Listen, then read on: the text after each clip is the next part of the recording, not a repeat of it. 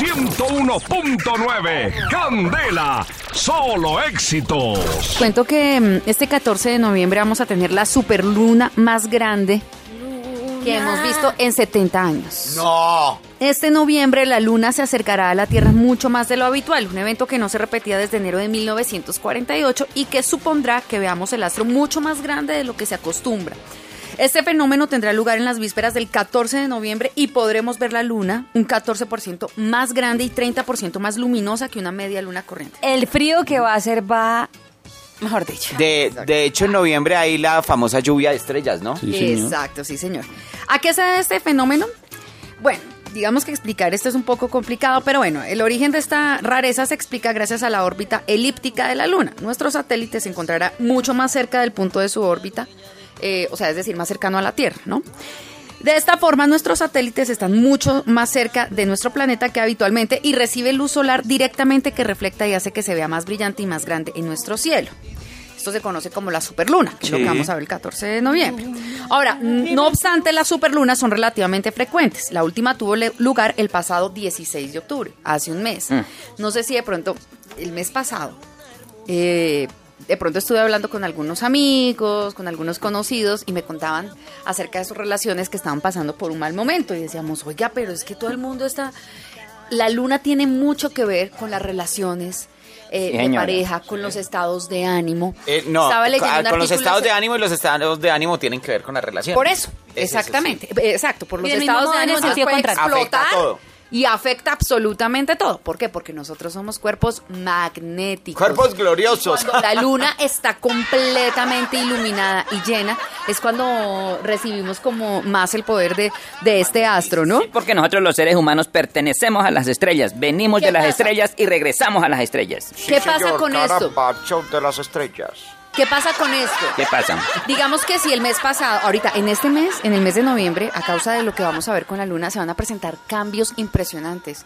Cambios para bien, ¿no? Cambios para que usted te pueda de pronto eh, cambiar de algún trabajo. Si su relación está pasando por un buen momento, es, mire, es ideal que usted empiece a inyectarlo de cosas súper chéveres, de, no sé, que empiecen a trabajar por un proyecto en común y mire, va a empezar a salir todo de maravilla, porque la luna nos va a ayudar Aprovechar el magnetismo para programar la mente. aprovechar el magnetismo para programar la mente y para estar bien y en armonía con las personas, no solamente es con nuestra pareja, también con nuestra familia, con los eh, compañeros de trabajo y tratar de calmarnos un poco porque precisamente la luna no solamente altera nuestro estado de ánimo, también altera, así como altera, eh, digamos, la salud de nuestro cuerpo. Es decir, hay señora. personas que sufren de, no sé, que Los huesos, tienen, artritis, eh, por ¡Ay, ay, dolor en los Cristal! ¡No me bese, Cristal! ¡No me bese! Ay, perdóname, no fui yo, fue la luna. Pronto sufren de los huesos, que sufren de la artritis, van a empezar a sentir un poco más de dolor. Entonces, calmados, que esto, esto va a pasar. Lo mismo de Es pronto normal. cuando les llegue la menstruación a las mujeres. Tranquilas, porque, porque también eso pasa. ¿Qué pasa ahí? ¿Qué podemos hacer, La amigo? luna estar así de luminosa y de hermosa, pues hace que ese magnetismo empiece a trabajar en nosotros y de pronto nos alteramos por bobaditas, Sí, por cosas sencillas. Entonces, por favor,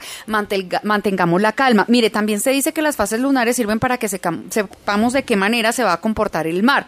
Se dice además que nos permite controlar las mareas, se dice además que nos permite saber si vamos a tener niña o niño y dicen también que cuando hay luna llena es cuando más partos hay. Entonces, si ustedes quieren saber más acerca de esto, ustedes pueden, eh, no sé, averiguar por internet acerca de los calendarios lunares para el siguiente año, para este mes también. Por ejemplo, cuando se pueden cortar el pelo.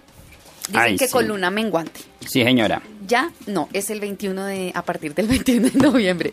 Y lo último, para que ustedes vean en www.candelastereo.com, impresionante imagen de un ovni en Japón. Ahí les Ay, dejo todo. no, www.candelastereo.com. Dos cositas, comadre Cori- eh, Carito. Dos cositas. Comadre curiosa. Comadre curiosa.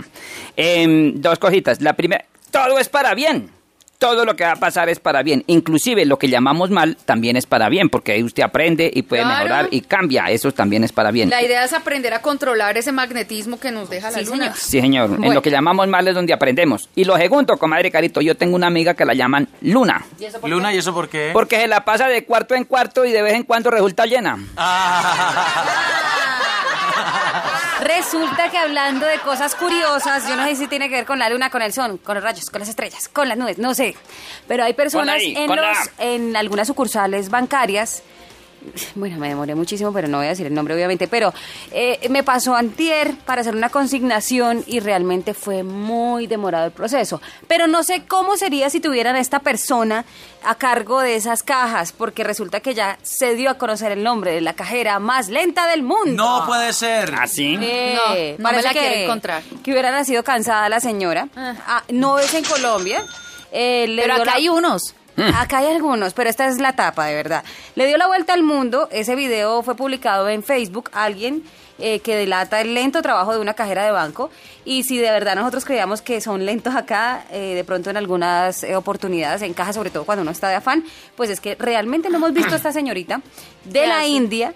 Parece que nació cansada y la comparan perfectamente con el- los osos perezosos de la película Su- Zootopia Sí. Que se ríen a los no sé cuántos segundos. Te tengo un Ay, chiste. Y se ríen. Ah, ah. Ah, Es más o menos así el proceso con esta persona.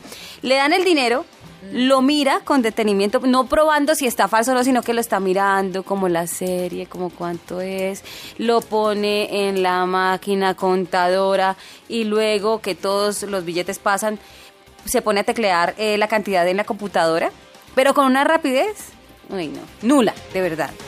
El video vale la pena verlo. Eh, ella fue bautizada ya oficialmente como la cajera más lenta del mundo en redes sociales y la comparan con estos personajes de Zootopia que parecen haberse inspirado en la vida de esta mujer y es muy chistoso. ¿verdad? 7 de la mañana, 52 minutos en Candela, solo éxitos. Profe, ¿algo para aportar a las notas curiosas en Candela? Sí, en 1947, dos años después de haber participado en la Segunda Guerra Mundial, el estadounidense Charles Hall sufría de insomnio precisamente por las secuelas de la guerra y esos dos años después de la guerra se le hicieron insoportables y trabajó y trabajó y trabajó durante 20 años en un invento para crear algo que le, que le ayudara en su insomnio y por eso en 1967 tuvo listo su primer colchón de agua. No, ¿1900 qué? 67 1967. o el waterbed.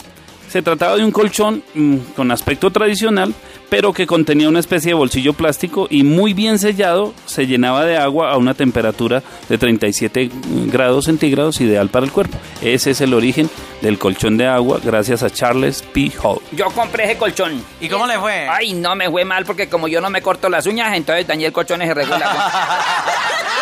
101.9 Candela, solo éxitos.